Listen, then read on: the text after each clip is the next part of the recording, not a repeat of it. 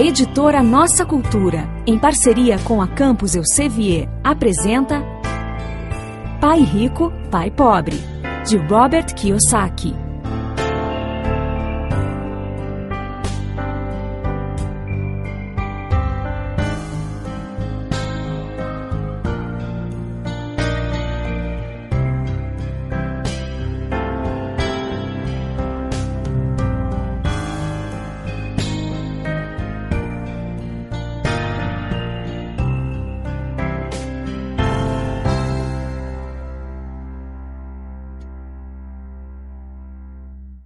Capítulo 1 Tive dois pais, um rico e outro pobre.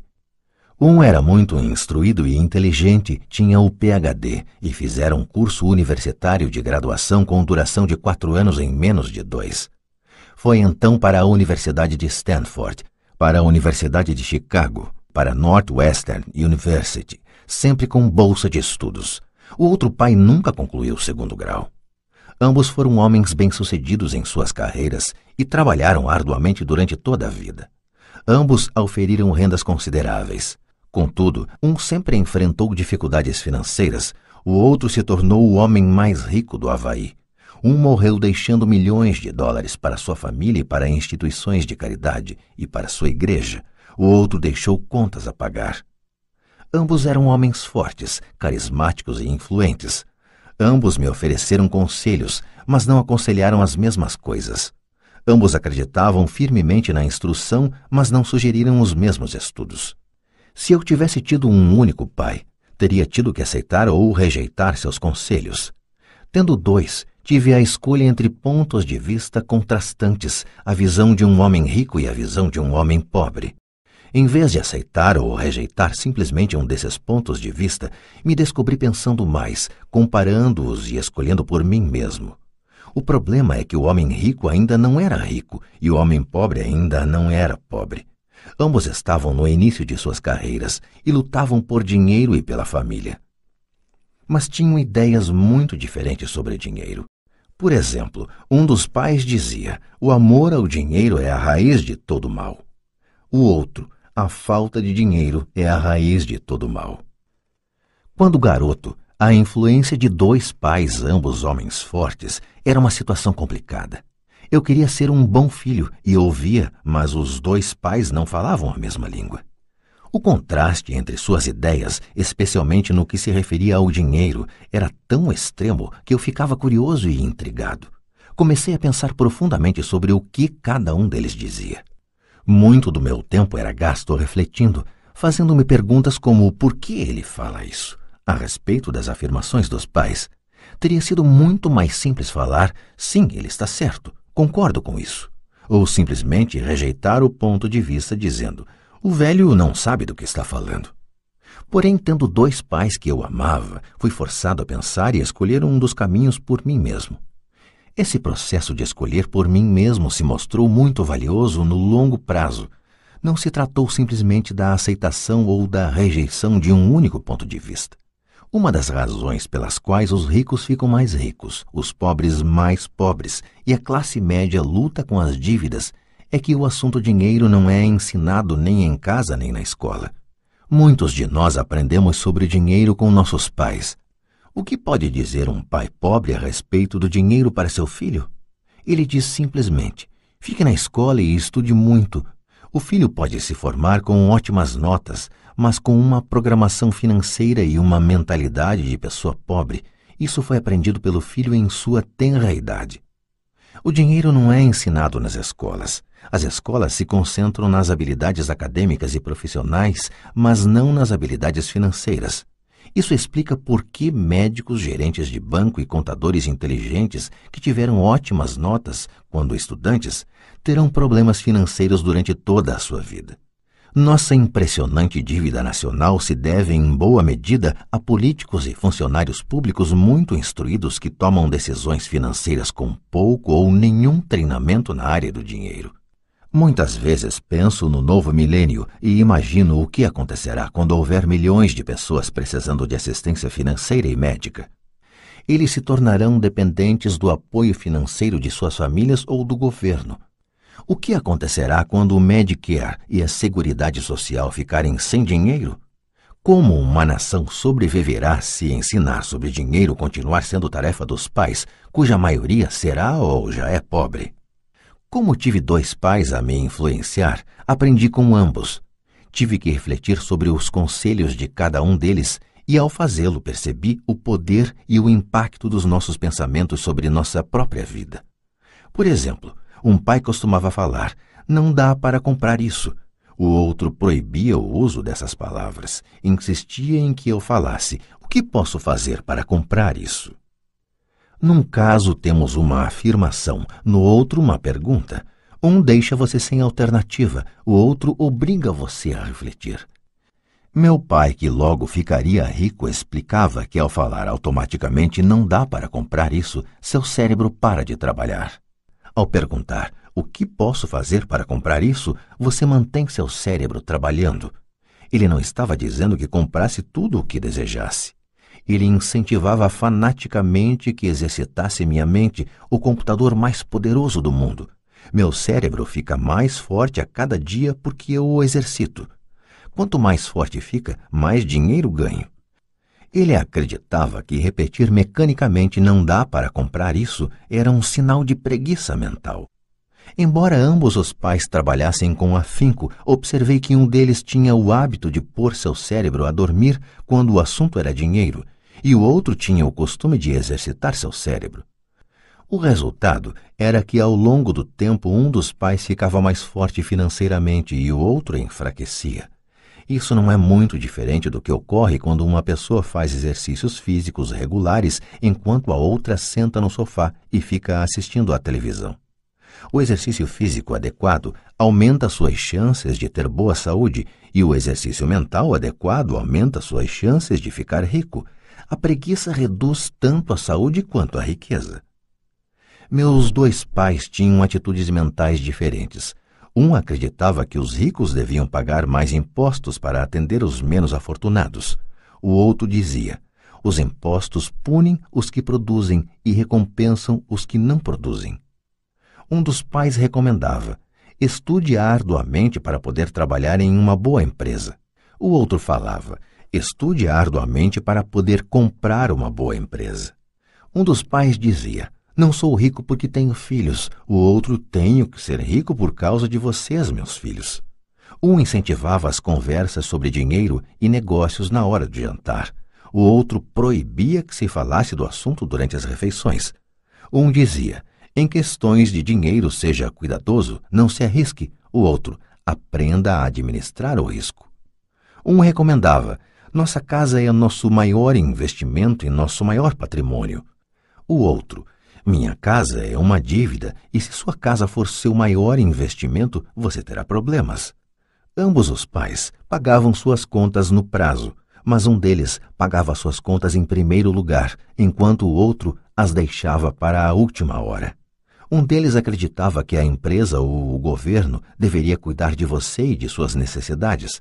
Estava sempre preocupado com aumentos salariais, planos de aposentadoria, benefícios médicos, licenças de saúde, férias e outros benefícios. Ele ficava impressionado com dois de seus tios que foram para o exército e se aposentaram com vários benefícios após 20 anos de serviço ativo. Ele adorava a ideia de assistência médica e serviços de reembolso de alimentos que os militares ofereciam a seus aposentados. Ele também se empolgava com as cátedras vitalícias do sistema universitário. A ideia de estabilidade no emprego e benefícios trabalhistas lhe parecia às vezes mais importante do que o próprio emprego. Dizia frequentemente: Trabalhei muito para o governo, mereço essas mordomias. O outro pai acreditava na total autossuficiência financeira. Ele sempre se manifestava contra a mentalidade dos direitos e falava que isso estava criando pessoas fracas e financeiramente necessitadas. Ele dava muita ênfase à competência financeira. Um dos pais lutava para poupar alguns poucos dólares, o outro simplesmente criava investimentos. Um pai me ensinou a escrever um currículo impressionante para que eu pudesse encontrar um bom emprego. O outro me ensinou a fazer sólidos planos financeiros e de negócios, de modo que eu pudesse criar empregos. Ter dois pais fortes me proporcionou o luxo de observar o impacto de diferentes formas de pensar sobre a própria vida. Observei que as pessoas moldam suas vidas por meio de seus pensamentos. Por exemplo, meu pai pobre sempre me dizia: Nunca vou ficar rico, e isso acabou acontecendo. Meu pai rico, por outro lado, sempre se referia a si próprio como sendo rico. Ele dizia coisas como: Sou um homem rico e pessoas ricas não fazem isto. Mesmo que estivesse totalmente quebrado após um revés financeiro, ele continuava a se considerar um homem rico. Ele se justificava dizendo: há uma diferença entre ser pobre e estar quebrado. Estar quebrado é algo temporário, ser pobre é algo eterno. Meu pai pobre dizia: não ligo para dinheiro, ou o dinheiro não é importante. Meu pai rico sempre dizia: dinheiro é poder. O poder de nossos pensamentos nunca poderá ser medido ou avaliado, mas desde jovem se tornou óbvio para mim a tomada de consciência de meus pensamentos e da forma como me expressava. Observei que meu pai pobre não era pobre por causa do dinheiro que ganhava, que era bastante, mas por causa de seus pensamentos e ações. Quando garoto, tendo dois pais, me tornei consciente de que deveria ser cuidadoso com os pensamentos que decidisse adotar como meus. A quem ouviria? a meu pai rico ou a meu pai pobre. Embora ambos tivessem um enorme respeito pela educação e pelo aprendizado, eles discordavam quanto ao que era importante aprender. Um queria que eu estudasse arduamente, me formasse e conseguisse um bom emprego para trabalhar pelo dinheiro. Ele queria que eu estudasse para me tornar um profissional, um advogado ou um contador, ou que fosse para uma faculdade de administração para obter um MBA. O outro me incentivava a estudar para ficar rico, para entender como funciona o dinheiro e para aprender como fazê-lo trabalhar para mim. Não trabalho por dinheiro, costumava repetir uma e outra vez: o dinheiro trabalha para mim. Com nove anos de idade, resolvi ouvir e aprender com meu pai rico tudo sobre dinheiro.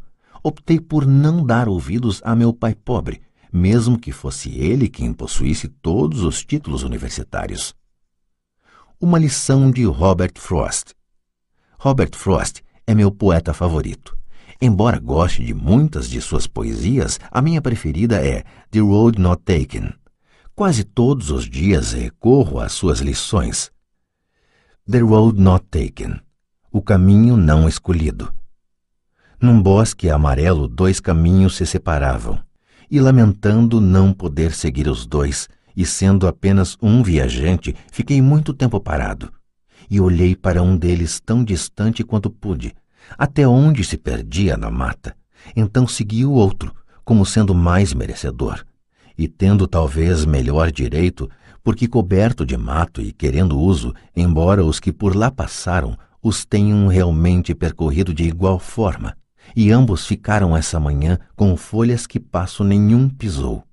Oh, guardei o primeiro para outro dia, embora sabendo como um caminho leva para longe, duvidasse que algum dia voltasse novamente. Direi isto suspirando, em algum lugar, daqui a muito e muito tempo, dois caminhos se separaram em um bosque e eu, eu escolhi o menos percorrido. E isso fez toda a diferença. Robert Frost, 1916. E isso fez toda a diferença. No correr dos anos, pensei muitas vezes no poema de Robert Frost.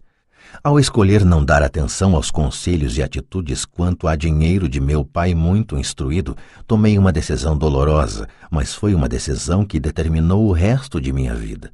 Com a decisão de quanto a quem dar ouvidos, teve início minha educação sobre dinheiro.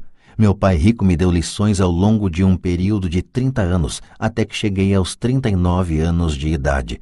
Suas lições pararam quando ele percebeu que eu conhecia e entendia plenamente o que ele estava tentando martelar na minha cabeça, às vezes bastante dura. O dinheiro é uma forma de poder. Mais poderosa ainda, entretanto, é a instrução financeira. O dinheiro vem e vai, mas se você tiver sido educado quanto ao funcionamento do dinheiro, você adquire poder sobre ele e pode começar a construir riqueza. O motivo pelo qual o simples pensamento positivo não funciona é porque a maioria das pessoas foi à escola e nunca aprendeu como o dinheiro funciona, e assim passam suas vidas trabalhando pelo dinheiro. Como comecei com apenas nove anos, as lições que meu pai rico me ensinou foram simples. E quando tudo foi dito e tudo foi feito, encontramos apenas seis lições, repetidas ao longo de trinta anos. Este livro trata dessas seis lições, expostas da maneira mais simples possível, da forma como meu pai rico as passou para mim. Estas lições não pretendem ser respostas e sim marcos. Marcos que ajudarão você e seus filhos a enriquecerem, não importa o que aconteça em um mundo de crescente mudança e incerteza. Lição 1: Os ricos não trabalham pelo dinheiro. Lição 2: para que a alfabetização financeira? Lição 3. Cuide de seus negócios. Lição 4. A história dos impostos e o poder da sociedade anônima. Lição 5. Os ricos inventam dinheiro. Lição 6. Trabalhe para aprender, não trabalhe pelo dinheiro. Capítulo 2. Lição 1. Os ricos não trabalham pelo dinheiro.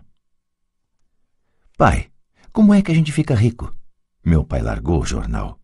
Por que você quer ficar rico, filho? Porque a mãe do Jimmy chegou hoje num Cadillac novo e eles iam passar o fim de semana na praia.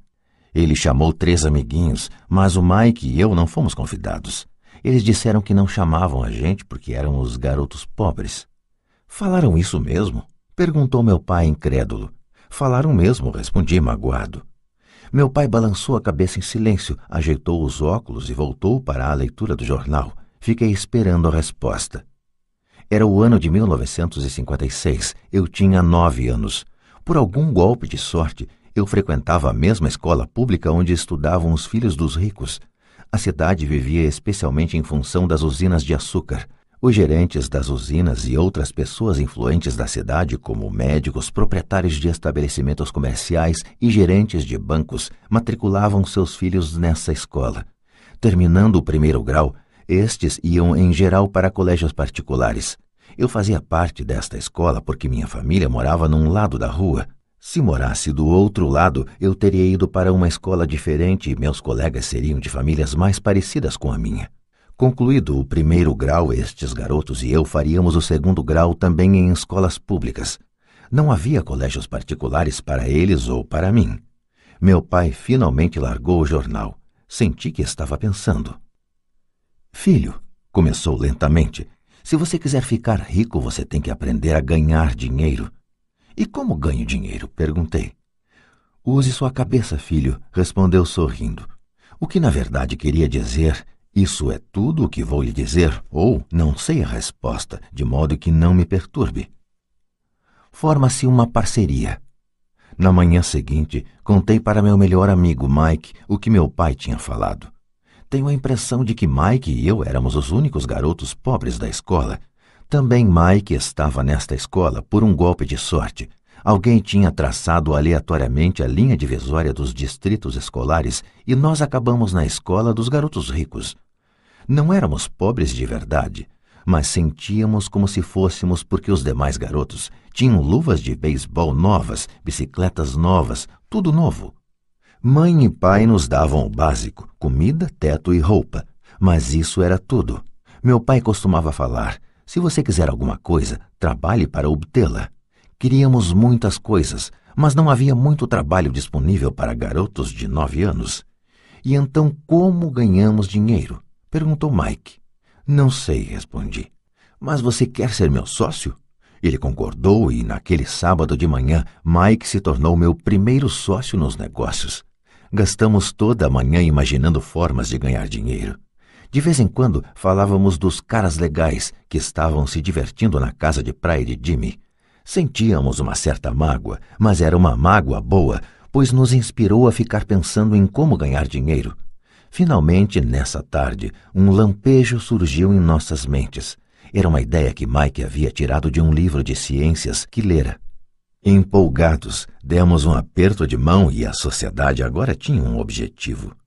Durante as semanas seguintes, Mike e eu percorremos a vizinhança pedindo aos vizinhos que guardassem para nós os tubos vazios de pasta de dentes. Intrigados, muitos adultos concordavam sorrindo. Alguns perguntavam o que estávamos fazendo. Respondíamos: não dá para contar, é um segredo de negócios. Conforme as semanas passavam, mamãe ficava nervosa. Tínhamos escolhido um lugar perto da máquina de lavar roupas para estocar nossa matéria-prima.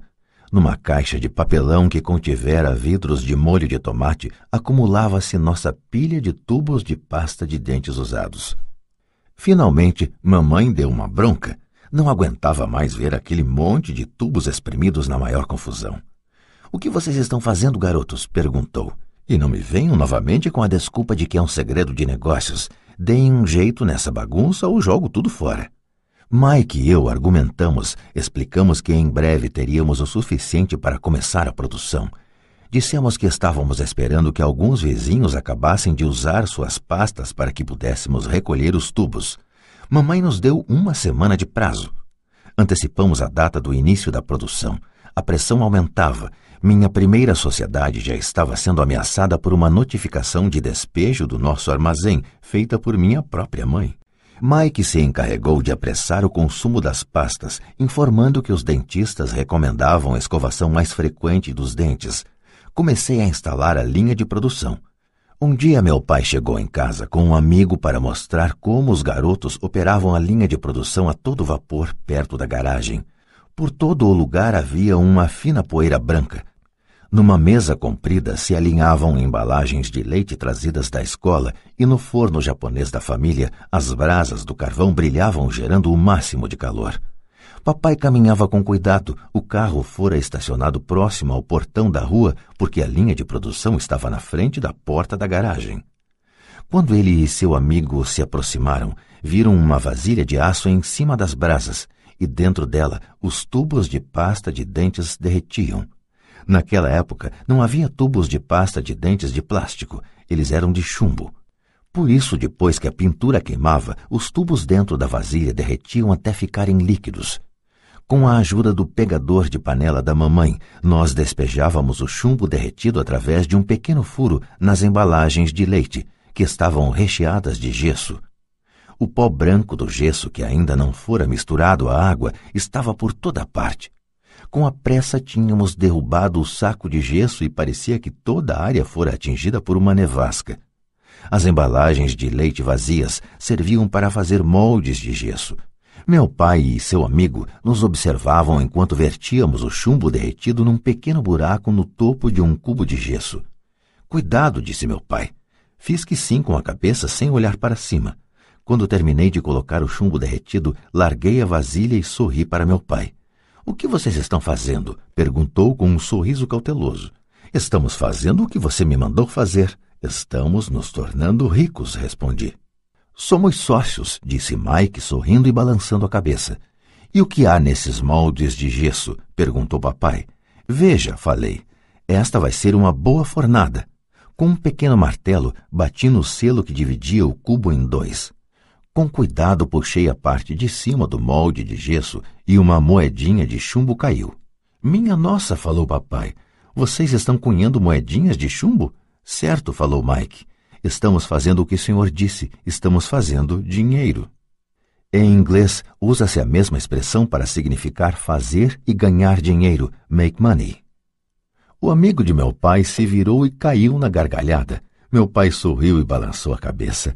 À sua frente estavam, além do fogo e da caixa de tubos de pasta de dentes vazios, dois garotos cobertos por uma poeira branca rindo de orelha a orelha. Meu pai pediu que largássemos tudo e nos sentássemos com ele no degrau da frente de casa. Sorrindo, nos explicou carinhosamente o que significava a palavra falsificação. Nossos sonhos estavam desfeitos. Você quer dizer que isto é ilegal? perguntou Mike com um soluço na voz. Deixe eles, disse o amigo de meu pai. Eles podem estar desenvolvendo um talento natural. Meu pai olhou para ele furioso. Sim, é ilegal, falou o papai calmamente. Mas vocês demonstraram muita criatividade e ideias originais.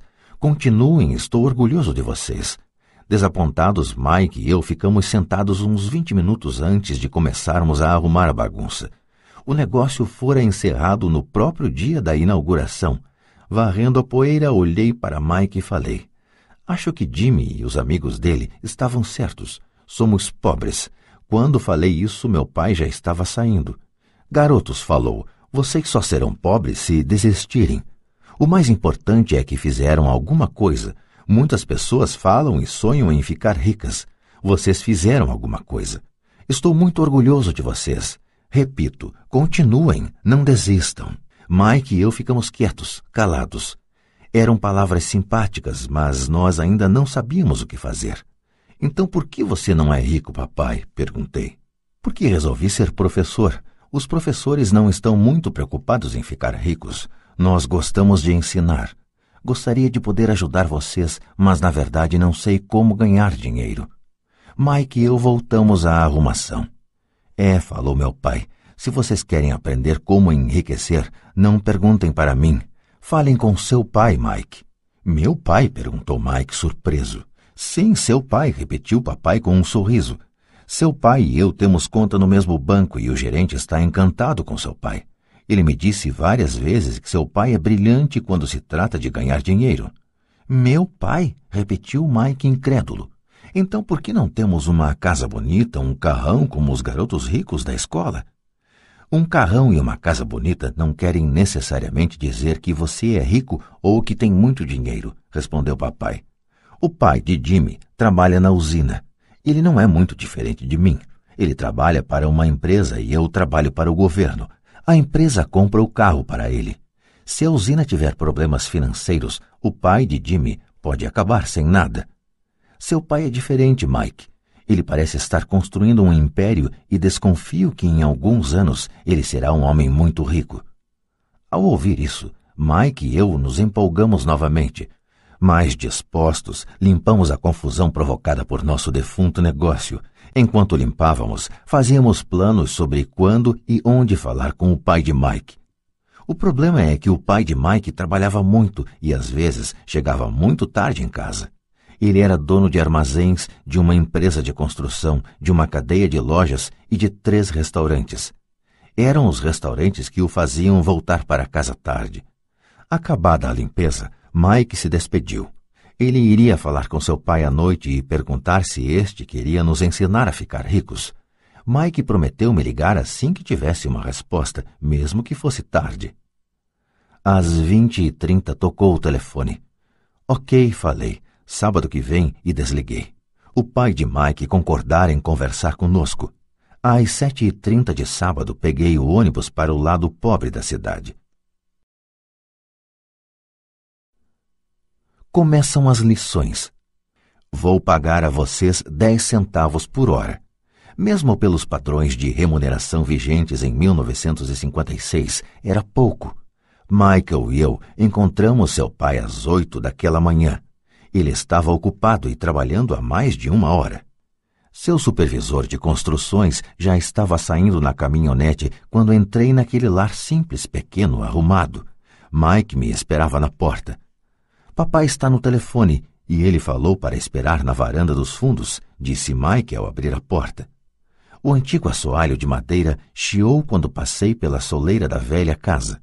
Do lado de fora havia um capacho simples escondendo os muitos anos de uso e os incontáveis passos que suportara.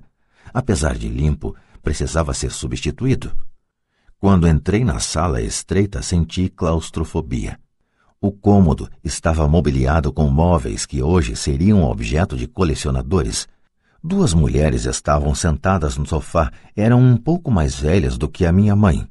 Em frente às mulheres estava um homem em trajes de trabalhador. Ele vestia calça e camisa caques, bem passados, mas não engomados, e calçava botas de trabalho bem engraxadas. Deveria ser uns dez anos mais velho que papai. Diria que tinha uns quarenta e cinco anos. Eles sorriram quando Mike e eu passamos em direção à cozinha, de onde se saía para um pátio nos fundos. Timidamente devolvi o sorriso. Quem são eles? perguntei. Ah, eles trabalham para papai. O mais velho dirige seus armazéns e as mulheres são gerentes dos restaurantes. E você já viu o supervisor das construções, que está trabalhando em um projeto rodoviário a uns 80 quilômetros daqui. O outro supervisor que cuida da construção das casas saiu antes de você chegar. Isso acontece o tempo todo? perguntei. Nem sempre, mas muitas vezes, disse Mike sorrindo enquanto puxava uma cadeira para sentar perto de mim. Perguntei ao papai se ele vai nos ensinar a ganhar dinheiro, disse Mike. E o que ele respondeu? Perguntei com cautelosa curiosidade. Bom, primeiro me encarou com uma expressão engraçada e então falou que iria nos fazer uma oferta. Oh, respondi, balançando a cadeira para trás em direção à parede. A cadeira em que sentava se sustentava nos pés de trás. Mike fazia o mesmo. Você sabe o que ele vai nos oferecer? perguntei. Não, mas a gente já vai descobrir. De repente, o pai de Mike passou pela porta de tela e pisou no alpendre. Mike e eu pulamos, ficando em pé não por respeito, mas pelo susto que levamos. Prontos, garotos? perguntou o pai de Mike, puxando uma cadeira para sentar perto de nós. Fizemos que sim com a cabeça e aproximamos as cadeiras. Ele era um homem grande, com cerca de um metro e oitenta e cem quilos. Meu pai era mais alto, pesava mais ou menos o mesmo e era cinco anos mais velho que o pai de Mike. Eles eram de certo modo parecidos, embora de origens étnicas diferentes. Talvez tivessem energias semelhantes. Mike falou que você quer aprender a ganhar dinheiro. É isso mesmo, Robert? Rapidamente assenti com a cabeça, não sem uma pequena sensação de intimidação. Senti muito poder por trás de suas palavras e de seu sorriso. Muito bem, eis a minha oferta. Vou ensinar a vocês, mas não como em uma sala de aula. Vocês trabalham para mim, eu ensino a vocês. Vocês não trabalham para mim, eu não ensino a vocês. Posso ensinar mais rápido se trabalharem e não fico perdendo tempo se só ficarem sentados escutando, como fazem na escola. Esta é minha oferta: é pegar ou largar. Posso fazer uma pergunta antes? Falei. Não, é pegar ou largar. Tenho trabalho demais para perder tempo. De qualquer modo, se você não puder se decidir logo, não vai aprender nunca a ganhar dinheiro. As oportunidades vêm e vão. Ser capaz de tomar decisões rápidas é uma habilidade importante. Você tem a oportunidade que pediu. As aulas começam em 10 segundos, respondeu o pai de Mike com um sorriso incentivador. Topo, respondi. Topo, respondeu Mike. Bom, falou o pai de Mike. A senhora Martin vai chegar daqui a dez minutos. Depois que eu conversar com ela, vocês a acompanham até minha lojinha e já podem começar. Vou lhes pagar dez centavos por hora e vocês terão que trabalhar três horas todo sábado. Mas hoje tem um jogo de beisebol, falei. O pai de Mike abaixou a voz e falou com seriedade. É pegar ou largar, disse. Topo, respondi, decidindo trabalhar em lugar de jogar beisebol. Trinta centavos depois. Às nove de uma bela manhã de sábado, Mike e eu estávamos trabalhando para a senhora Martin. Ela era uma mulher bondosa e paciente. Sempre dizia que eu e Mike a lembrávamos de seus dois filhos, que já estavam crescidos e não moravam com ela. Apesar de bondosa, ela acreditava no trabalho árduo e nos fazia trabalhar. Era uma chefe rigorosa. Passávamos três horas pegando latas das prateleiras e espanando-as para depois recolocá-las no lugar. Era uma tarefa incrivelmente monótona.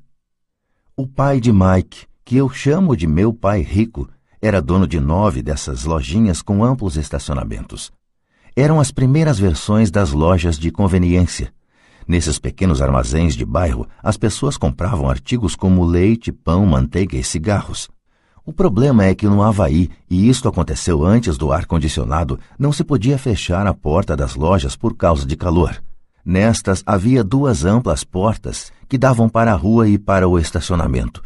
Cada vez que um carro passava ou estacionava, levantava poeira que se acumulava nas prateleiras. Portanto, tínhamos um emprego que duraria enquanto não houvesse ar-condicionado.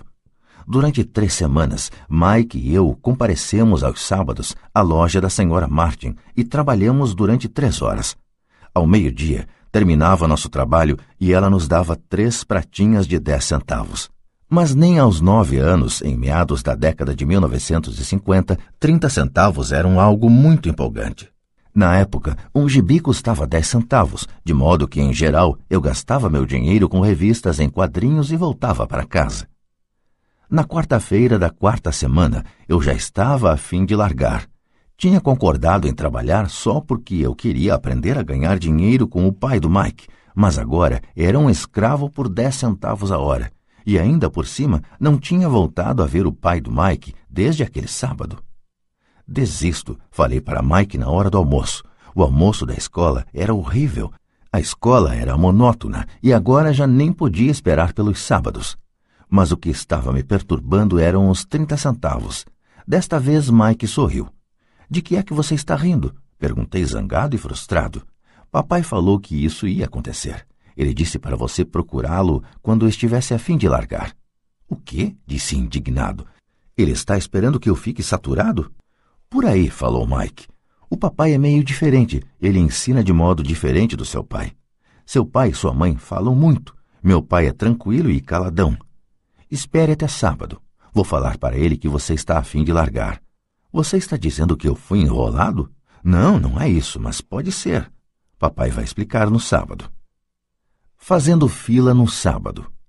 Estava pronto e preparado para enfrentá-lo. Até meu pai de verdade estava furioso com ele. Meu verdadeiro pai, aquele que chamo de pai pobre, pensou que meu pai rico estava infringindo a legislação sobre trabalho de menores e deveria ser investigado. Meu instruído pai pobre me falou que eu deveria exigir o que merecia, pelo menos 25 centavos por hora. Falou ainda que se não conseguisse o aumento deveria me demitir imediatamente. De qualquer maneira, você não precisa dessa droga de emprego, falou meu pai pobre indignado. Às oito da manhã de sábado, eu estava entrando pela velha porta da casa de Mike. Sente e espere na fila, falou o pai de Mike quando entrei. Ele então se virou e foi para o pequeno escritório que ficava junto de um quarto de dormir. Olhei em volta e não vi Mike em lugar algum. Achando tudo meio esquisito, sentei perto daquelas duas mulheres, as mesmas que lá estavam três semanas antes. Elas sorriram e me deram um lugar no sofá. Passaram-se 45 minutos e eu estava possesso. As duas mulheres já tinham falado com ele e saído há meia hora. Um senhor mais velho ficou lá 20 minutos e foi embora. A casa estava vazia e eu sentado na sala antiquada, escura, numa bela manhã do Havaí, esperando para falar com um avarento explorador de menores. Podia ouvi-lo se movimentando no escritório, falando ao telefone e me ignorando. Queria sair dali, mas por alguma razão fiquei. Finalmente, quinze minutos depois, exatamente às nove, o pai rico apareceu sem dizer palavra e me fez sinal com a mão para entrar no modesto escritório. Parece que você está querendo um aumento ou vai largar, falou o pai rico rodando a cadeira giratória. Bem, o senhor não está cumprindo sua parte do acordo. Falei quase em prantos. Para um garoto de nove anos era de fato apavorante confrontar um adulto. O senhor falou que se eu trabalhasse para o senhor, o senhor ia me ensinar. Eu trabalhei, dei duro, larguei meus jogos de beisebol para trabalhar, e o senhor não cumpriu sua palavra. Não me ensinou nada. O senhor é um desonesto, como todo mundo fala. O senhor é ganancioso. O senhor só quer todo o dinheiro e não se preocupa com seus empregados. O senhor me deixou esperando e não me respeita. Eu sou apenas um garoto e mereço ser tratado melhor. De sua cadeira giratória, as mãos no queixo, o pai rico me fitava. Parecia que estava me estudando. É, nada mal, falou. Em menos de um mês você já se parece com a maioria dos meus empregados. O quê? exclamei. Como não entendia o que ele estava falando, continuei reclamando. Pensei que o senhor ia cumprir sua parte do acordo e me ensinar. Em lugar disso, o senhor quer me torturar? Isso é cruel, muito cruel. Estou lhe ensinando, falou calmamente o pai rico. O que o senhor me ensinou? Nada, repliquei furioso. Nem falou comigo depois que eu aceitei trabalhar por uma merreca, dez centavos por hora. Eu devia denunciar o senhor ao governo. Existem leis sobre o trabalho infantil, o senhor sabe disso. Meu pai trabalha para o governo. Uau, disse pai rico. Agora você parece com a maioria das pessoas que trabalharam para mim, pessoas que eu mandei embora ou que se demitiram. O que o senhor tem a me dizer? questionei, sentindo-me muito corajoso para um moleque. O senhor mentiu para mim. Trabalhei e o Senhor não manteve sua palavra. Não me ensinou nada. E como você sabe que não lhe ensinei nada? perguntou calmamente Pai Rico. Bom, o Senhor nunca falou comigo. Trabalhei três semanas e o Senhor não me ensinou nada, disse com cara de zangado. Ensinar quer dizer falar ou dar uma aula? perguntou o pai rico. Sim, lógico, respondi. É assim que a escola ensina, ele disse sorrindo. Mas não é assim que a vida ensina você, e eu diria que a vida é o melhor dos mestres. Na maioria das vezes a vida não fala com você. É mais como se ela lhe desse um empurrão. Cada empurrão é a vida dizendo: acorde, quero que aprenda alguma coisa. Do que este cara está falando? pensei com meus botões. A vida me empurrando era a vida falando comigo. Agora tinha certeza que deveria largar o emprego. Eu estava falando com alguém que não regulava bem. Se você aprender as lições da vida, você vai se dar bem. Senão, a vida vai continuar dando trancos em você. Alguns apenas deixam a vida continuar batendo neles. Outros ficam zangados e batem de volta, mas eles batem no patrão ou no emprego, no marido ou na mulher. Eles não sabem que é a vida que está batendo. Eu não tinha a menor ideia do que ele estava falando. A vida bate em todos nós, alguns desistem, outros lutam, alguns aprendem a lição e seguem em frente. Eles recebem satisfeitos os trancos da vida. Para estes, isto quer dizer que precisam e querem aprender alguma coisa. Eles aprendem e prosseguem em frente. A maioria desiste e uns poucos, como você, lutam. Pai Rico ficou em pé e fechou a velha janela de madeira que precisava de conserto. Continuou. Se você aprender esta lição, você se tornará um jovem sábio, rico e feliz. Se você não aprender, passará a vida culpando um emprego, um baixo salário ou seu chefe pelos seus problemas. Passará sua vida esperando por um golpe de sorte que resolva seus problemas de dinheiro. Pai Rico olhou para mim a fim de verificar se eu ainda estava ouvindo. Seus olhos encontraram os meus. Estabeleceu-se uma comunicação entre nossos olhares. Finalmente me afastei ao perceber que tinha assimilado esta última mensagem. Sabia que ele estava certo. Eu o estava culpando e eu tinha pedido para aprender. Eu estava lutando. Pai Rico continuou. Se for o tipo de pessoa que não tem garra, desistirá toda vez que a vida bater em você. Se for uma pessoa assim, passará sua vida buscando segurança, fazendo as coisas certas, esperando por algo que nunca vai acontecer. E então morrerá como um velho rabugento. Terá um monte de amigos que gostam de você, porque é um cara trabalhador. Você passa a vida na rotina fazendo as coisas certas, mas a verdade é que a vida o leva à submissão. No fundo, no fundo, você tem pavor de se arriscar. Queria, na verdade, vencer, mas o medo de perder é maior do que o entusiasmo da vitória. No íntimo, só você saberá que não foi atrás disso. Você escolheu a segurança. Nossos olhos voltaram a se encontrar. Por dez segundos, ficamos nos encarando e só depois que a mensagem foi recebida, nossos olhos se afastaram. O senhor estava me empurrando? perguntei. Algumas pessoas achariam isso. Sorriu o pai rico. Eu diria que apenas lhe mostrei o gostinho da vida. Que gostinho da vida? Respondi ainda zangado, mas agora curioso. Pronto até para aprender. Vocês dois garotos foram as primeiras pessoas na vida que me pediram para lhes ensinar a ganhar dinheiro. Tenho mais de 150 empregados e nenhum deles me perguntou o que eu sei sobre dinheiro. Eles me pedem um emprego e um salário, mas nunca que lhes ensine sobre dinheiro de modo que a maioria deles passará os melhores anos de suas vidas trabalhando pelo dinheiro, sem entender realmente para que é que eles estão trabalhando. Eu estava ouvindo atentamente. Assim, quando Mike falou que você queria aprender como ganhar dinheiro, resolvi planejar um curso que se aproximasse da vida real. Eu poderia falar horas, mas você não escutaria nada. Portanto, resolvi deixar que a vida batesse um pouco em você para que pudesse me escutar. É por isso que só pago dez centavos. E qual é a lição que aprendi trabalhando por dez centavos a hora? perguntei. Que você é mesquinho e explora seus empregados? Pai Rico se inclinou para trás e soltou uma gargalhada. Finalmente, quando parou de rir, falou: É melhor que você mude seu ponto de vista. Pare de culpar-me pensando que eu sou o problema. Se você pensa que eu sou o problema, então terá que me modificar.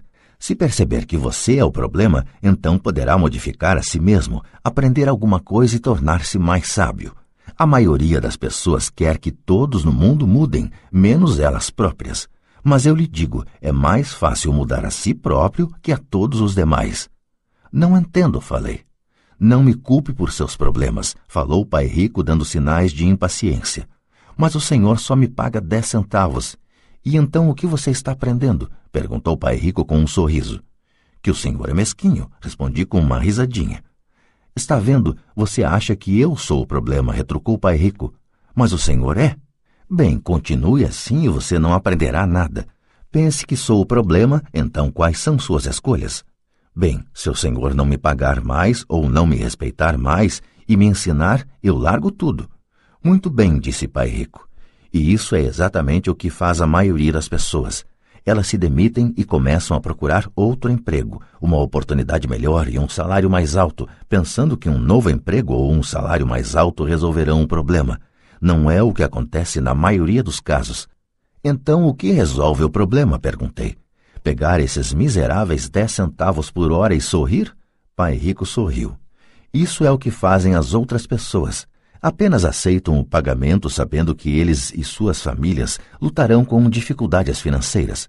Mas é tudo o que fazem, esperando um aumento na ilusão de que mais dinheiro resolverá o problema. A maioria se conforma e alguns procuram um segundo emprego, trabalhando mais, mas continuam aceitando um contra-cheque ínfimo. Fiquei olhando para o chão, começando a entender a lição que Pai Rico estava apresentando. Podia sentir que tinha um gosto de vida. Finalmente olhei para cima e repeti a pergunta. Então, o que é que resolve o problema? Isto, disse ele, dando-me um ligeiro tapinha na cabeça. Essa coisa que está entre suas orelhas.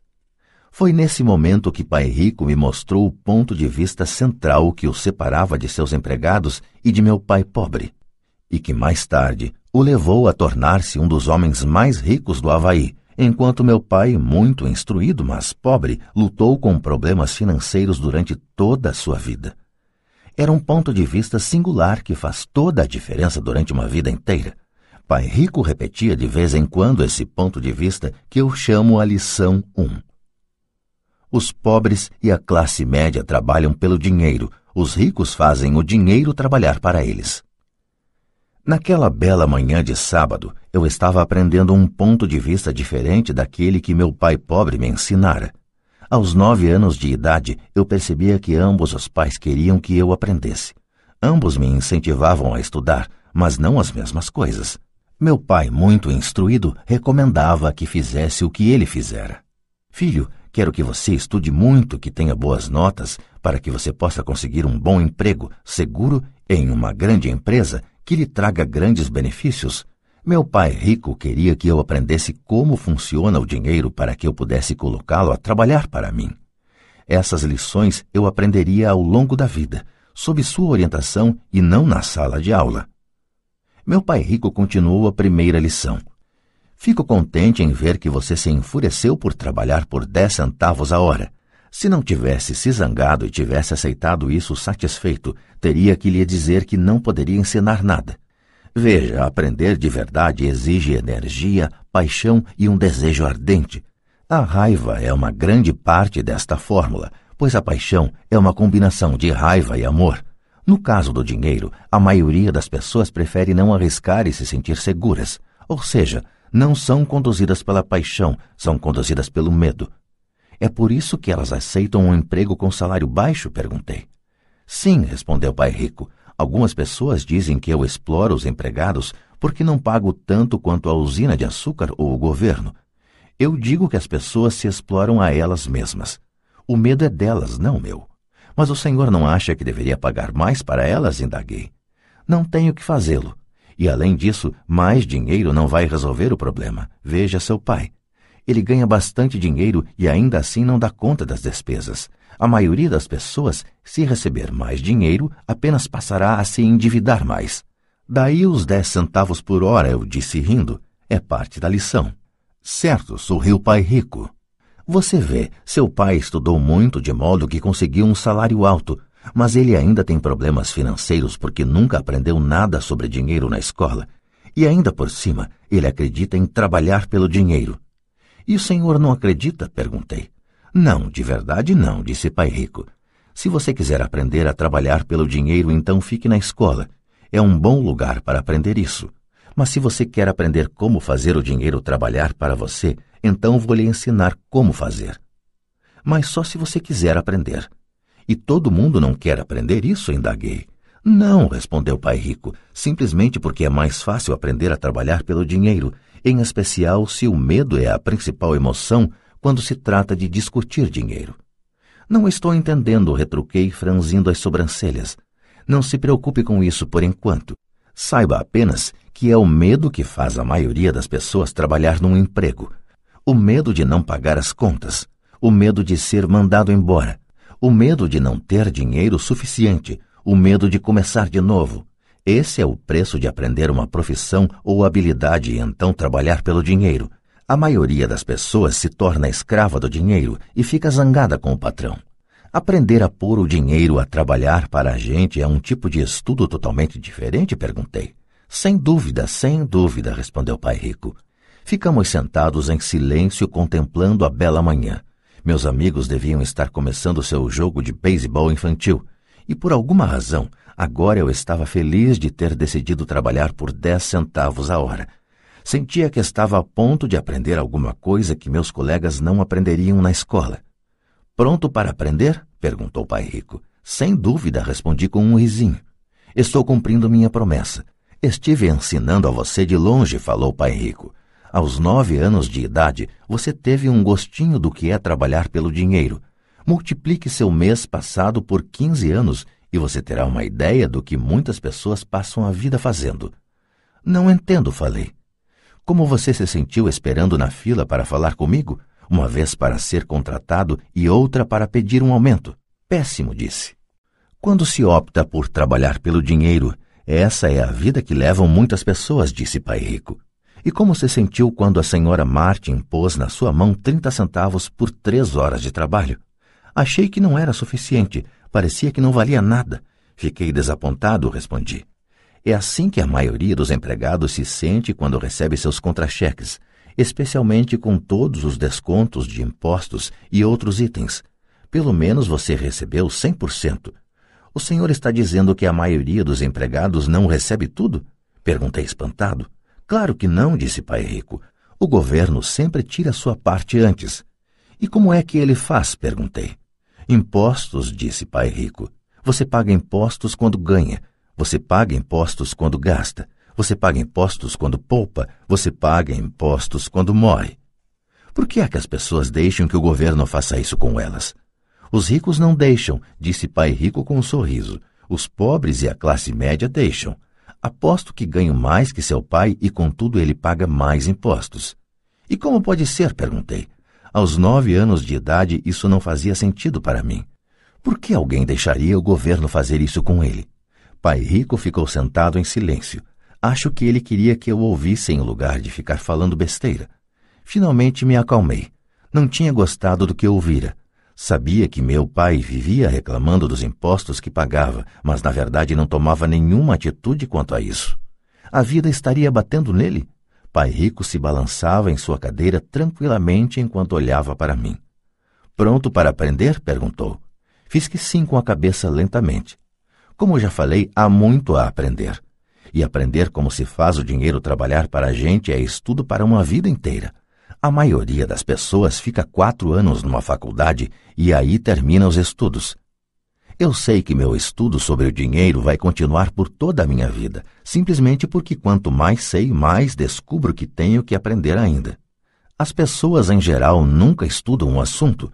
Trabalha-se, recebe-se o salário, conferem-se os canhotos do talão de cheques e isso é tudo e ainda se espantam porque têm problemas de dinheiro. Então pensam que mais dinheiro vai resolver a situação. Poucos percebem que lhes falta instrução financeira. Então papai tem dificuldade com os impostos porque ele não entende de dinheiro? Perguntei confuso. Olha, disse pai rico, os impostos são apenas uma pequena parte do aprendizado para fazer o dinheiro trabalhar para você. Hoje eu só queria descobrir se você ainda tem a paixão de aprender sobre dinheiro. A maioria das pessoas não tem. Elas querem ir para a escola, aprender uma profissão, divertir-se no trabalho e ganhar rios de dinheiro. Um dia acordam com sérios problemas financeiros e então não podem parar de trabalhar. Esse é o preço de só saber como trabalhar pelo dinheiro em lugar de estudar para saber como pôr o dinheiro a trabalhar para você. E então, você continua apaixonado por aprender? perguntou pai rico. Acenei afirmativamente com a cabeça. Bom, disse Pai Rico. Agora de volta ao trabalho. Desta vez não vou lhe pagar nada. O que? perguntei espantado. Você ouviu, nada. Trabalhará as mesmas três horas no sábado, mas desta vez não receberá os dez centavos por hora. Você disse que queria aprender a não trabalhar pelo dinheiro. Sendo assim, não vou pagar nada. Eu não podia acreditar no que estava ouvindo. Já conversei sobre isso com Mike. Ele já está trabalhando, tirando a poeira e arrumando as latas para mim. Melhor você se apressar e correr para lá. Não é justo, gritei. O senhor tem que pagar alguma coisa. Você disse que queria aprender. Se não aprender isso agora, será como aquelas duas mulheres e o homem que estavam sentados na minha sala. Trabalham pelo dinheiro e esperam que eu não os mande embora. Ou como seu pai, ganhando rios de dinheiro apenas para ficar endividado até o pescoço e esperando que mais dinheiro resolva o problema. Se for isso o que você quer, então volte para aqueles dez centavos a hora.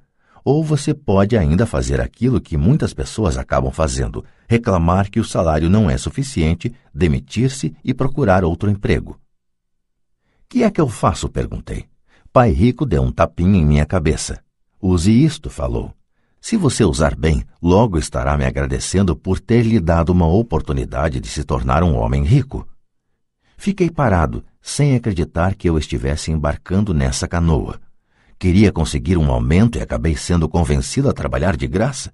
Pai Rico voltou a dar um tapinha na minha cabeça e disse: Use isto. Agora fora daqui, de volta ao trabalho. Lição 1. Os ricos não trabalham pelo dinheiro. Não contei para meu pai pobre que não estava mais sendo pago. Ele não teria entendido e eu não queria tentar explicar algo que eu próprio ainda não estava entendendo. Durante três semanas, Mike e eu trabalhamos três horas todo sábado sem ganhar nada. O trabalho não me preocupava e a rotina se tornou mais fácil. O que me deixava danado era perder os jogos de beisebol e não poder comprar os gibis. Na terceira semana, por volta do meio-dia, apareceu o pai rico. Ouvimos seu caminhão chegar ao estacionamento e fazer um barulhão quando o motor foi desligado. Ele entrou na loja e cumprimentou a senhora Martin com um abraço. Depois de verificar como a loja estava indo, ele abriu o freezer dos sorvetes, pegou dois picolés, pagou e chamou a mim e a Mike. Vamos dar uma voltinha, moçada. Atravessamos a rua e fomos para um amplo gramado onde alguns adultos estavam jogando beisebol. Sentado em uma mesa de piquenique afastada, ele deu os picolés para mim e para o Mike. Como as coisas estão indo, garotos? Ok, respondeu Mike. Concordei com ele. Aprenderam alguma coisa? perguntou o pai rico.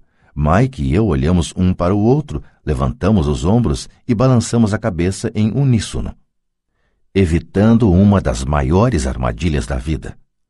Bom, garotos, precisam começar a pensar. Vocês estão observando uma das maiores lições de vida. Se aprenderem a lição, terão uma vida de grande liberdade e segurança. Se não aprenderem, acabarão como a senhora Martin e a maioria das pessoas que jogam beisebol aqui no parque. Elas trabalham muito por um salário baixo, agarrando-se à ilusão da segurança no emprego, esperando pelas três semanas de férias anuais e pela reduzida aposentadoria depois de 45 anos de trabalho. Se isso os empolga, vou dar-lhes um aumento para 25 centavos a hora.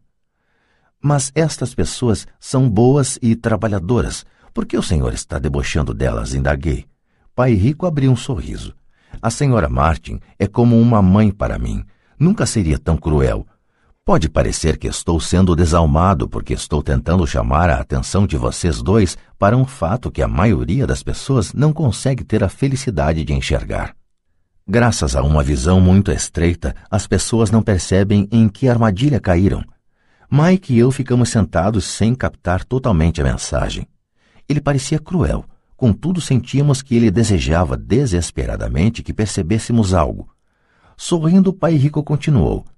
Não estão gostando desses 25 centavos a hora? O coração de vocês não bate um pouquinho mais rápido? Fiz um não com a cabeça, mas na realidade meu coração batia mais rápido. Para mim, 25 centavos a hora representava uma fortuna. Ok, vou pagar um dólar a hora. Prosseguiu o pai rico com um sorriso malicioso. Agora meu coração acelerou de verdade. Meu cérebro gritava: topa, topa. Eu não podia acreditar no que estava ouvindo. Ainda assim fiquei calado. Ok, dois dólares a hora. Meu pequeno cérebro e meu pequeno coração de nove anos quase explodiram. Afinal, estávamos em 1956 e receber dois dólares a hora teria me tornado o garoto mais rico do mundo. Não me podia imaginar ganhando esse dinheiro todo. Eu queria dizer sim. Eu queria fechar o um negócio. E podia ver a bicicleta nova, a luva de beisebol nova e a adoração de meus colegas quando eu mostrasse algum dinheiro. E ainda por cima, Jimmy e seus amigos ricos nunca poderiam voltar a me chamar de pobre, mas consegui me manter em silêncio. Quem sabe tivesse torrado os miolos e queimado um fusível, mas no fundo do coração eu queria loucamente esses dois dólares a hora. O sorvete estava se derretendo e escorregando pela minha mão. As formigas se deliciavam com a pasta melada de baunilha e chocolate. Pai Rico olhava para dois garotos que o olhavam de volta embasbacados. Ele sabia que estava nos testando e ele sabia que parte de nossas emoções queria topar a parada. Sabia que todo ser humano tem uma parte fraca e necessitada de suas almas que pode ser comprada. E sabia que todo ser humano também tinha uma parte da alma que era forte e que jamais se deixaria comprar. A questão era saber qual prevaleceria. Ele tinha testado milhares de almas ao longo de sua vida. Ele testava almas toda vez que entrevistava um candidato a emprego. Ok, cinco dólares a hora. De repente fez-se um silêncio dentro de mim. Alguma coisa tinha mudado. A oferta era grande demais e se tornara ridícula. Nem muitos adultos ganhavam cinco dólares por hora em 1956. A tentação se esvaiu e a calma se instalou. Lentamente me virei para a esquerda para olhar Mike. Ele devolveu meu olhar.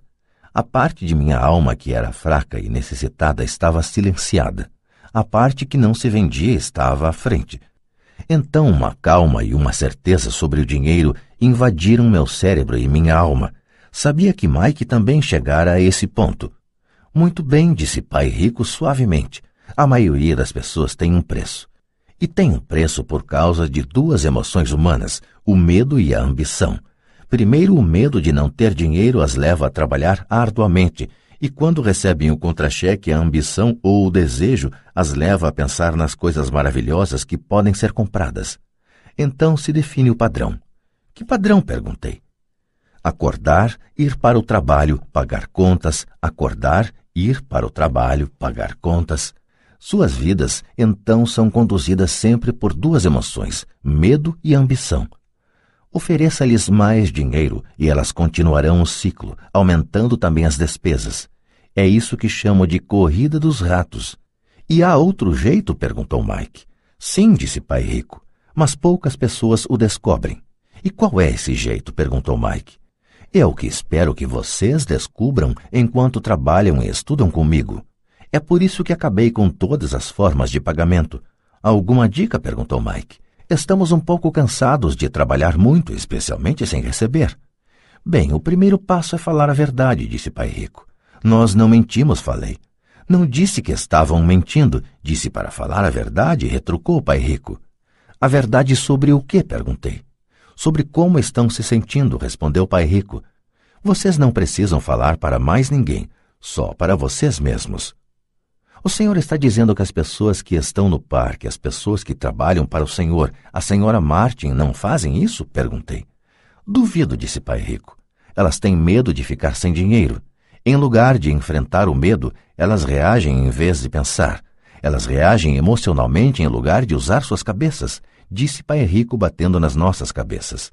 Então elas se veem com alguns dólares na mão e novamente as emoções da alegria e do desejo e da ambição se apossam delas e novamente reagem em vez de pensar. São suas emoções que pensam por elas, falou Mike. Certo, falou Pai Rico. Em vez de falar a verdade sobre como se sentem, elas reagem a seus sentimentos e não pensam. Elas sentem o um medo, vão para o trabalho esperando que o trabalho acalme esse medo, mas não é isso que acontece. Esse medo antigo as assombra, e elas voltam ao trabalho esperando novamente que o dinheiro acalme seu medo, e novamente nada. O medo as leva a essa armadilha de trabalhar, ganhar dinheiro, trabalhar, ganhar dinheiro, esperando que o medo vá embora, mas a cada dia elas acordam e o velho medo acorda com elas. Para milhões de pessoas, esse velho medo as mantém acordadas de noite, perturbando-as com ansiedade e preocupação. De modo que se levantam e vão para o trabalho esperando que o contra-cheque mate esse medo que lhes rói a alma. O dinheiro conduz suas vidas e elas se recusam a aceitar essa verdade. O dinheiro controla suas emoções e, consequentemente, suas almas. Pai Rico ficou sentado, quieto, deixando que assimilássemos suas palavras. Mike e eu havíamos escutado o que ele disse, mas da verdade não entendemos o que ele falou. Eu só sabia que muitas vezes ficava pensando em por que os adultos corriam para o trabalho. Não parecia ser algo muito divertido e eles não aparentavam estar muito felizes, mas alguma coisa os impelia a correr para o trabalho. Percebendo que tínhamos absorvido o que era possível de suas palavras, Pai Rico falou: e quero que vocês, garotos, evitem essa armadilha. É isso que quero ensinar a vocês. Não apenas a ser rico, porque ser rico não resolve o problema. Não resolve? perguntei surpreso. Não, não resolve. Deixem-me falar desta outra emoção, que é o desejo. Alguns a chamam de ganância, mas eu prefiro desejo. É perfeitamente normal querer coisas melhores, mais bonitas, mais divertidas ou empolgantes. Portanto, as pessoas também trabalham por dinheiro por causa do desejo. Elas desejam o dinheiro pela alegria que acreditam o dinheiro pode comprar. Mas a alegria que o dinheiro traz muitas vezes tem curta duração e é preciso mais dinheiro para adquirir mais alegria, mais satisfação, mais conforto, mais segurança. Assim continua-se trabalhando, pensando que o dinheiro um dia acalmará suas almas perturbadas pelo medo e pelo desejo. Mas o dinheiro não pode fazer isso. Mesmo para as pessoas ricas? perguntou Mike. Incluindo os ricos, respondeu o pai rico. De fato, a razão pela qual muitas pessoas são ricas não é o desejo, mas o medo. Elas pensam que o dinheiro pode acabar com seu medo de ficar sem dinheiro, de serem pobres, de modo que acumulam fortunas para descobrir que o medo fica pior. Agora elas receiam perdê-lo. Tenho amigos que continuam trabalhando mesmo quando já têm muito. Sei de pessoas que têm milhões e estão mais apavoradas do que quando eram pobres. Estão aterrorizadas com a possibilidade de perder todo o seu dinheiro. Os medos que as levaram a se tornarem ricas ficam maiores. Essa parte fraca e necessitada de suas almas, na verdade, grita ainda mais forte. Não querem perder suas mansões, seus carros, a vida de luxo que o dinheiro pode comprar. Preocupam-se com o que seus amigos dirão se perderem todo o seu dinheiro.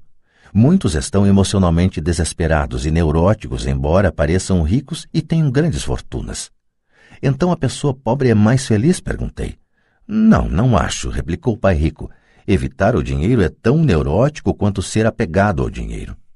Como se isso tivesse sido uma deixa, o mendigo da cidade passou perto de nossa mesa, parou junto ao cesto de lixo e começou a vasculhar. Nós três observamos com grande interesse, Talvez antes o tivéssemos ignorado. Pai Rico tirou da carteira uma nota de um dólar e fez um gesto para o velho. Este, ao ver o dinheiro, se aproximou imediatamente, pegou a nota, agradeceu profusamente e saiu encantado com sua boa sorte. Ele não é muito diferente da maioria dos meus empregados, disse Pai Rico. Já encontrei tanta gente que fala: Ah, não estou interessado no dinheiro. Contudo, eles trabalham oito horas por dia nos seus empregos. Isso é uma negação da verdade. Se não estão interessados no dinheiro, então por que é que trabalham? Esse tipo de pensamento é possivelmente mais neurótico do que o de uma pessoa que junta dinheiro. Enquanto eu estava ali sentado, ouvindo meu pai rico, minha mente recordava as inúmeras vezes em que meu próprio pai dizia: Não estou interessado no dinheiro. Ele falava isso frequentemente. Também se justificava dizendo sempre: Trabalho porque gosto do que faço. Então o que temos que fazer? perguntei. Não trabalhar pelo dinheiro até perder todos os resquícios de medo e ganância? Não, isso seria uma perda de tempo, falou o pai rico. As emoções são o que nos torna humanos. Elas nos tornam reais. A palavra emoção representa energia em movimento. Seja sincero ao respeito de suas emoções e use sua mente e suas emoções a seu favor, não contra você. Nossa! exclamou Mike. Não se preocupe com o que acabei de falar. Daqui a alguns anos você entenderá melhor. Observe suas emoções, não reaja a elas. A maioria das pessoas não percebe que está pensando com suas emoções. Suas emoções são suas emoções, mas você precisa aprender a pensar por si próprio. O senhor poderia dar um exemplo? pedi. Lógico, retrucou o pai rico. Quando uma pessoa fala preciso procurar um emprego, o mais provável é que esteja pensando com uma emoção. O medo de não ter dinheiro é que gera esse pensamento. Mas as pessoas precisam de dinheiro se têm contas a pagar, falei. Sem dúvida, disse pai rico sorrindo. Tudo o que estou dizendo é que, na maioria das vezes, são as emoções que comandam o pensamento. Não estou entendendo, disse Mike. Por exemplo, continuou o pai rico, se existe o medo de não ter dinheiro suficiente em vez de sair correndo para procurar um emprego a fim de ganhar algum, as pessoas poderiam se perguntar: um emprego seria no longo prazo a melhor solução para este medo? Na minha opinião, a resposta é não, especialmente se levarmos em conta a duração da vida da pessoa. Um emprego é, na verdade, uma solução de curto prazo para um problema de longo prazo. Mas meu pai sempre fala: vá para a escola, tire notas boas para que possa conseguir um emprego bom e seguro, disse eu, um pouco confuso. Sim, entendo o que ele diz, afirmou o pai rico sorrindo. A maioria das pessoas aconselha isso e costuma considerar uma boa ideia mas em geral é o medo que leva as pessoas a dar esse conselho. O senhor quer dizer que meu pai fala isso porque tem medo? Sim, respondeu o pai rico. Seu pai está apavorado com a possibilidade de você não ser capaz de ganhar dinheiro e enquadrar-se na sociedade. Não me entenda mal. Ele o ama e quer o melhor para seu filho. E eu acho que seu receio se justifica. Instrução e emprego são coisas importantes, mas elas não resolvem a questão do medo, Veja, é esse mesmo medo que o faz levantar todas as manhãs para ganhar alguns dólares e o que o leva a preocupar-se tanto com que você vá para a escola. E o senhor aconselha o que? perguntei. Quero ensinar a vocês o domínio sobre o poder do dinheiro, a não ter medo dele. E isso não é ensinado na escola. Se não aprenderem isso, se tornarão escravos do dinheiro. Começava finalmente a fazer sentido. Ele queria abrir nossos horizontes, mostrar-nos o que a senhora Martin não via, o que seus empregados não viam, ou, por falar nisso, o que meu pai não via. Naquele dia minha visão se ampliou e comecei a vislumbrar a armadilha que aguardava tanta gente. Vejam, em última análise, somos todos empregados. Só que trabalhamos em níveis diferentes, disse Pai Rico. Eu só quero que vocês tenham a chance de escapar da armadilha, a armadilha criada por essas duas emoções, o medo e o desejo. Usem-nas a seu favor, não contra. Isso é o que quero ensinar a vocês. Não estou interessado em ensinar apenas a ganhar rios de dinheiro. Isso não vai cuidar do medo e do desejo. Se primeiramente vocês não cuidarem do medo e do desejo e ficarem ricos, vocês serão apenas escravos bem pagos. E como escapar da armadilha? perguntei. A causa principal da pobreza ou das dificuldades financeiras está no medo e na ignorância, não na economia, ou no governo, ou nos ricos. É o medo que instalamos em nós mesmos e a ignorância que mantém as pessoas presas na armadilha. Então vocês, garotos, vão para a escola e se formem. Eu lhes ensinarei como não cair na armadilha. As peças do quebra-cabeça começavam a se encaixar. Meu pai, instruído, tinha ótima formação e uma ótima carreira, mas a escola nunca lhe tinha dito como lidar com o dinheiro ou com seus medos. Tornava-se claro que eu poderia aprender coisas diferentes e importantes com dois pais. O senhor está falando do medo de não ter dinheiro. Como o desejo por dinheiro afeta nosso pensamento? perguntou Mike. Como você se sentiu quando eu tentei com um aumento no pagamento? Você notou que seu desejo crescia? Balançamos a cabeça afirmativamente. Ao não ceder às suas emoções, vocês foram capazes de adiar suas reações e pensar. Isso é o mais importante. Sempre sentiremos emoções de medo e ambição. Daqui para frente, o mais importante será que vocês usem essas emoções a seu favor e a longo prazo e não apenas deixem que elas os conduzam e controlem seus pensamentos. A maioria das pessoas usam medo e ambição contra si mesmas. Isso é o começo da ignorância. Grande parte das pessoas passa a vida atrás de contra-cheques, aumentos salariais e segurança no emprego por causa dessas emoções de desejo e medo, sem se questionar realmente para onde esses pensamentos conduzidos pela emoção as estão levando. É como a história do burro que movimenta o carro enquanto seu dono fica balançando uma cenoura à frente de seu nariz. O dono do burro pode estar indo aonde deseja ir, mas o burro está correndo atrás de uma ilusão. Amanhã só haverá outra cenoura para o burro. O senhor quer dizer que no momento em que eu imaginei a nova luva de beisebol, os doces e os brinquedos, isso era como a cenoura para o burro? perguntou Mike. Isso mesmo. E quando você crescer, os brinquedos serão mais caros. Um carro novo, uma lancha e uma casa grande para impressionar seus amigos, disse Pai Rico com um sorriso. O medo empurra para fora da porta e o desejo o atrai, fazendo com que vocês vão de encontro ao rochedo. Esta é a armadilha. E qual é a resposta? perguntou Mike. O que aumenta o medo e o desejo é a ignorância. É por isso que as pessoas ricas com muito dinheiro muitas vezes têm mais medo à medida que ficam mais ricas. O dinheiro é a cenoura, a ilusão. Se o burro pudesse entender todo o contexto, ele poderia pensar duas vezes antes de sair correndo atrás da cenoura. Pai Rico passou a explicar que a vida humana é uma luta entre a ignorância e o esclarecimento explicou que ao deixarmos de buscar informação e conhecimento sobre nós mesmos, instala-se a ignorância. A luta é uma decisão feita momento a momento, de aprender a abrir ou fechar a própria mente. Veja, a escola é muito, muito importante. Vocês vão à escola para aprender uma habilidade ou uma profissão e poder se tornar um membro útil da sociedade. Cada cultura necessita de professores, médicos, artistas, cozinheiros, homens de negócios, policiais, bombeiros, soldados. A escola os treina de modo que nossa cultura possa florescer, disse Pai Rico. Infelizmente, para muita gente, a escola é o fim e não o início. Fez-se um longo silêncio. Pai Rico sorria. Não entendi tudo o que ele disse naquele dia, mas como ocorre com a maioria dos grandes mestres cujas palavras continuam repercutindo por muitos anos, muitas vezes até depois que se foram, suas palavras estão comigo até hoje. Hoje me mostrei um pouco cruel, disse Pai Rico. Cruel por um motivo. Queria que vocês sempre se lembrassem desta conversa. Quero que pensem sempre na senhora Martin. Quero que pensem sempre no burro. Não esqueçam nunca porque as duas emoções, medo e desejo, podem levá-los à maior armadilha da vida, se não tiverem consciência de que elas estão controlando seu pensamento. Passar a vida com medo, não explorando jamais seus sonhos, é cruel.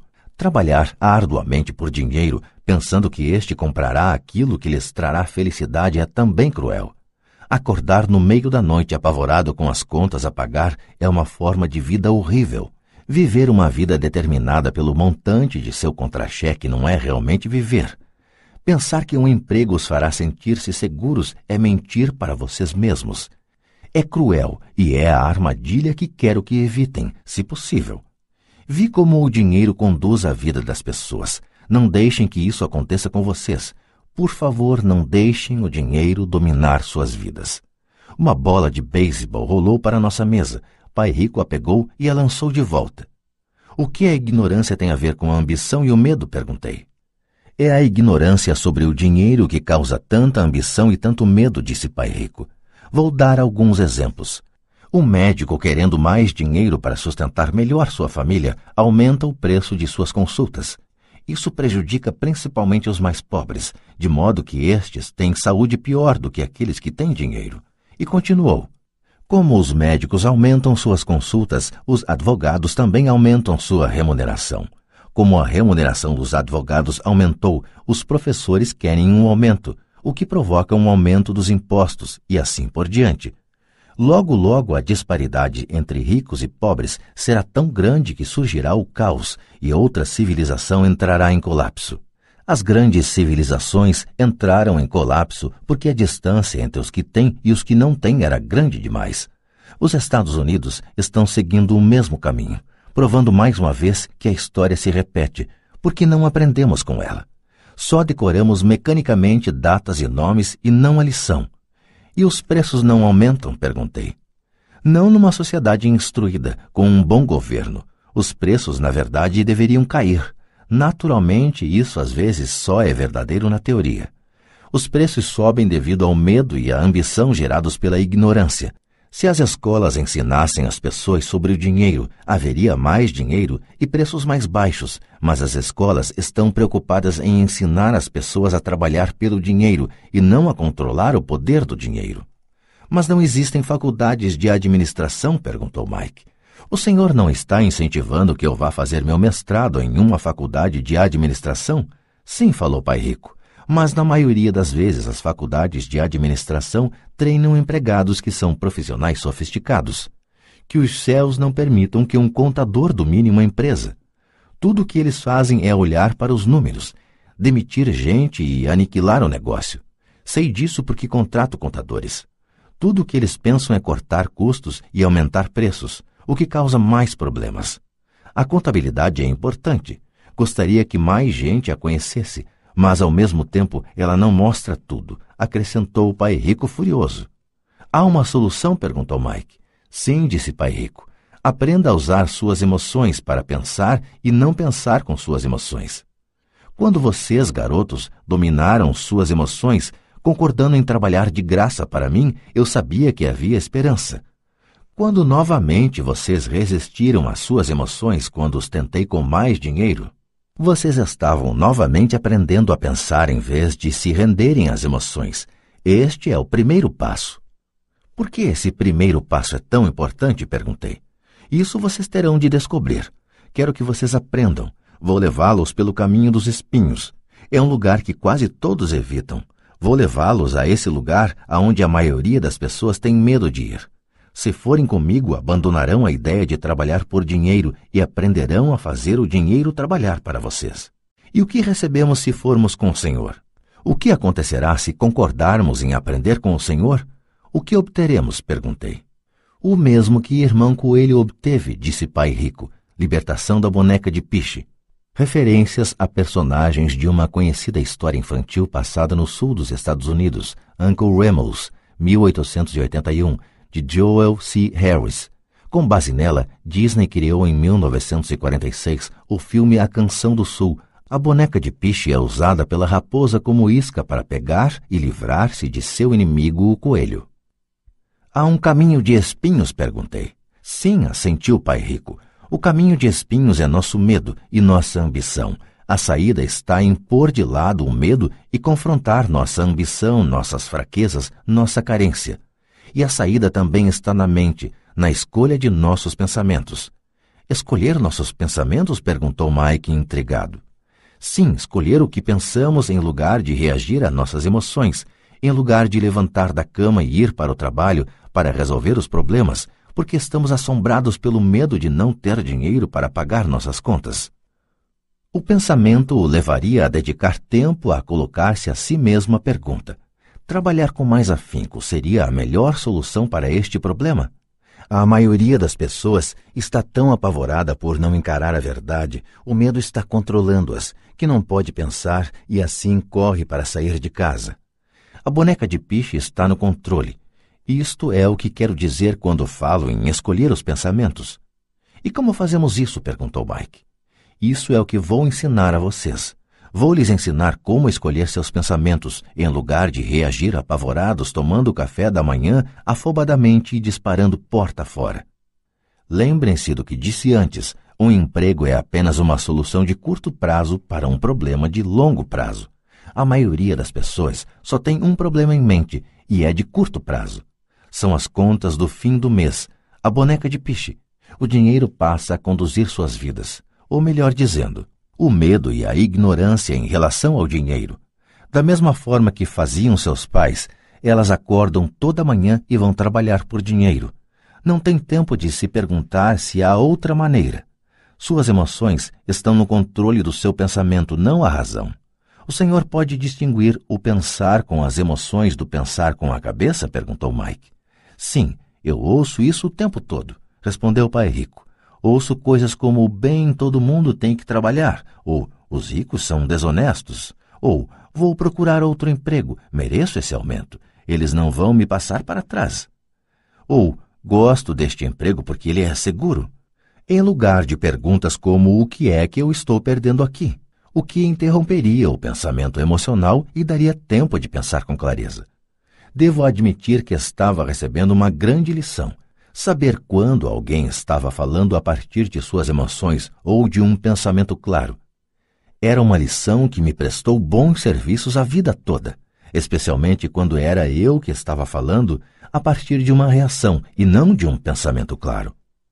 Enquanto caminhávamos de volta à loja, Pai Rico explicou que os ricos realmente faziam dinheiro. Eles não trabalhavam por ele.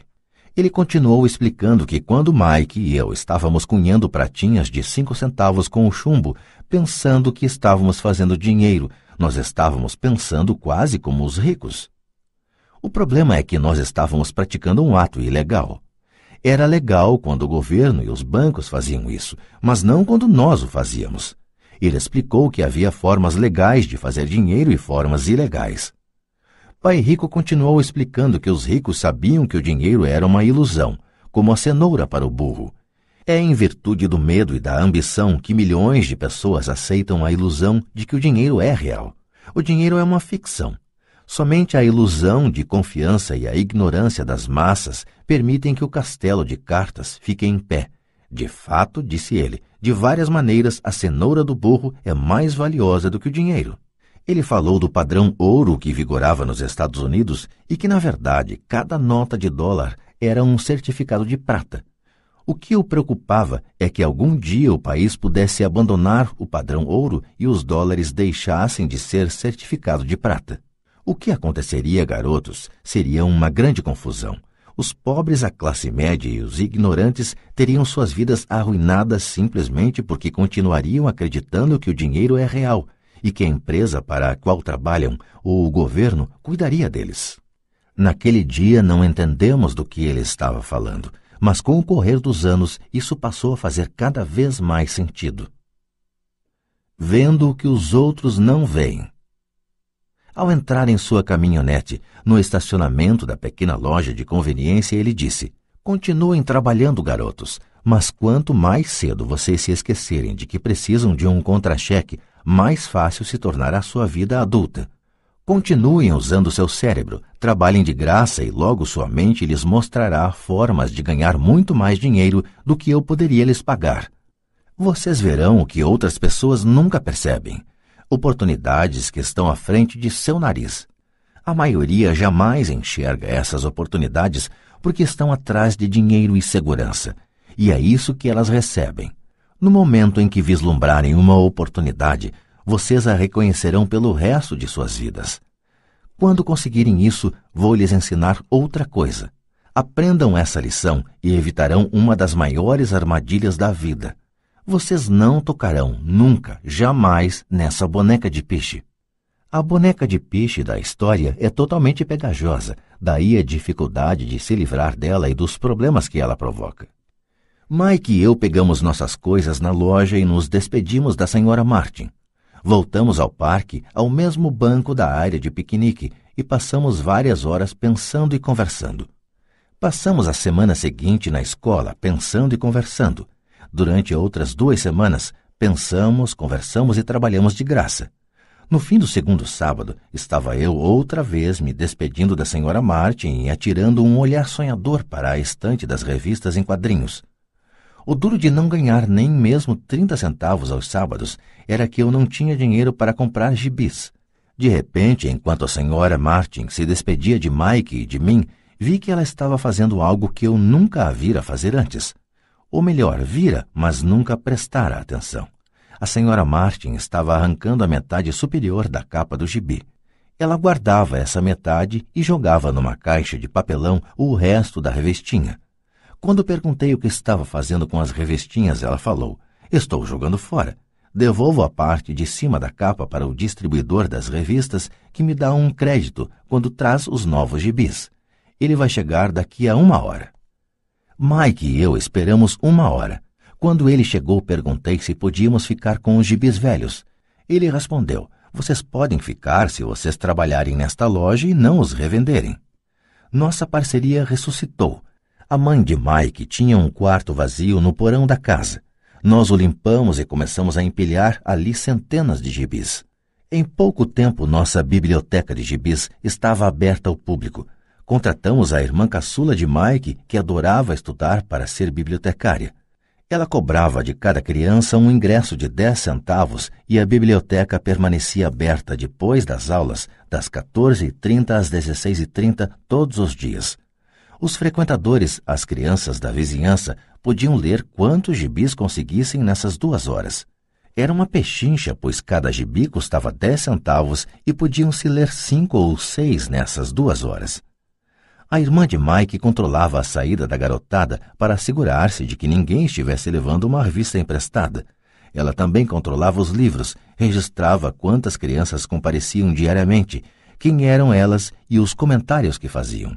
Recebia um dólar por semana e deixávamos que lesse de graça quantos gibis desejasse, o que ela fazia raramente porque estava sempre estudando. Mike e eu mantivemos o acordo de trabalhar todo sábado na loja e arrecadávamos os gibis descartados. Mantivemos nosso acordo com o distribuidor, pois não revendíamos nenhum gibi. Quando eles ficavam muito rasgados, os queimávamos. Tentamos abrir uma filial, mas nunca encontramos alguém tão dedicado e confiável quanto a irmã do Mike para cuidar dela. Nessa idade precoce, descobrimos como era difícil conseguir bons funcionários. Três meses depois da inauguração da biblioteca, houve uma briga na sala. Alguns garotos de outro bairro a invadiram e começaram a confusão. O pai de Mike sugeriu que fechássemos o negócio. Nossa biblioteca deixou de existir e paramos de trabalhar aos sábados na loja de conveniência. De qualquer forma, Pai Rico estava entusiasmado e queria nos ensinar mais. Ele estava feliz porque tivemos muito êxito na primeira lição. Aprendemos a fazer o dinheiro trabalhar para nós. Como não tínhamos recebido pagamento pelo trabalho na loja, forçamos nossa imaginação identificando uma oportunidade de ganhar dinheiro. Ao começar nosso próprio negócio, a biblioteca de gibis, estávamos controlando nossas próprias finanças e não dependendo de um empregador. A melhor parte é que nosso negócio rendia dinheiro para nós, mesmo que nós não estivéssemos fisicamente presentes. Nosso dinheiro trabalhava para nós. Em lugar de nos pagar em dinheiro, Pai Rico tinha nos dado muito mais.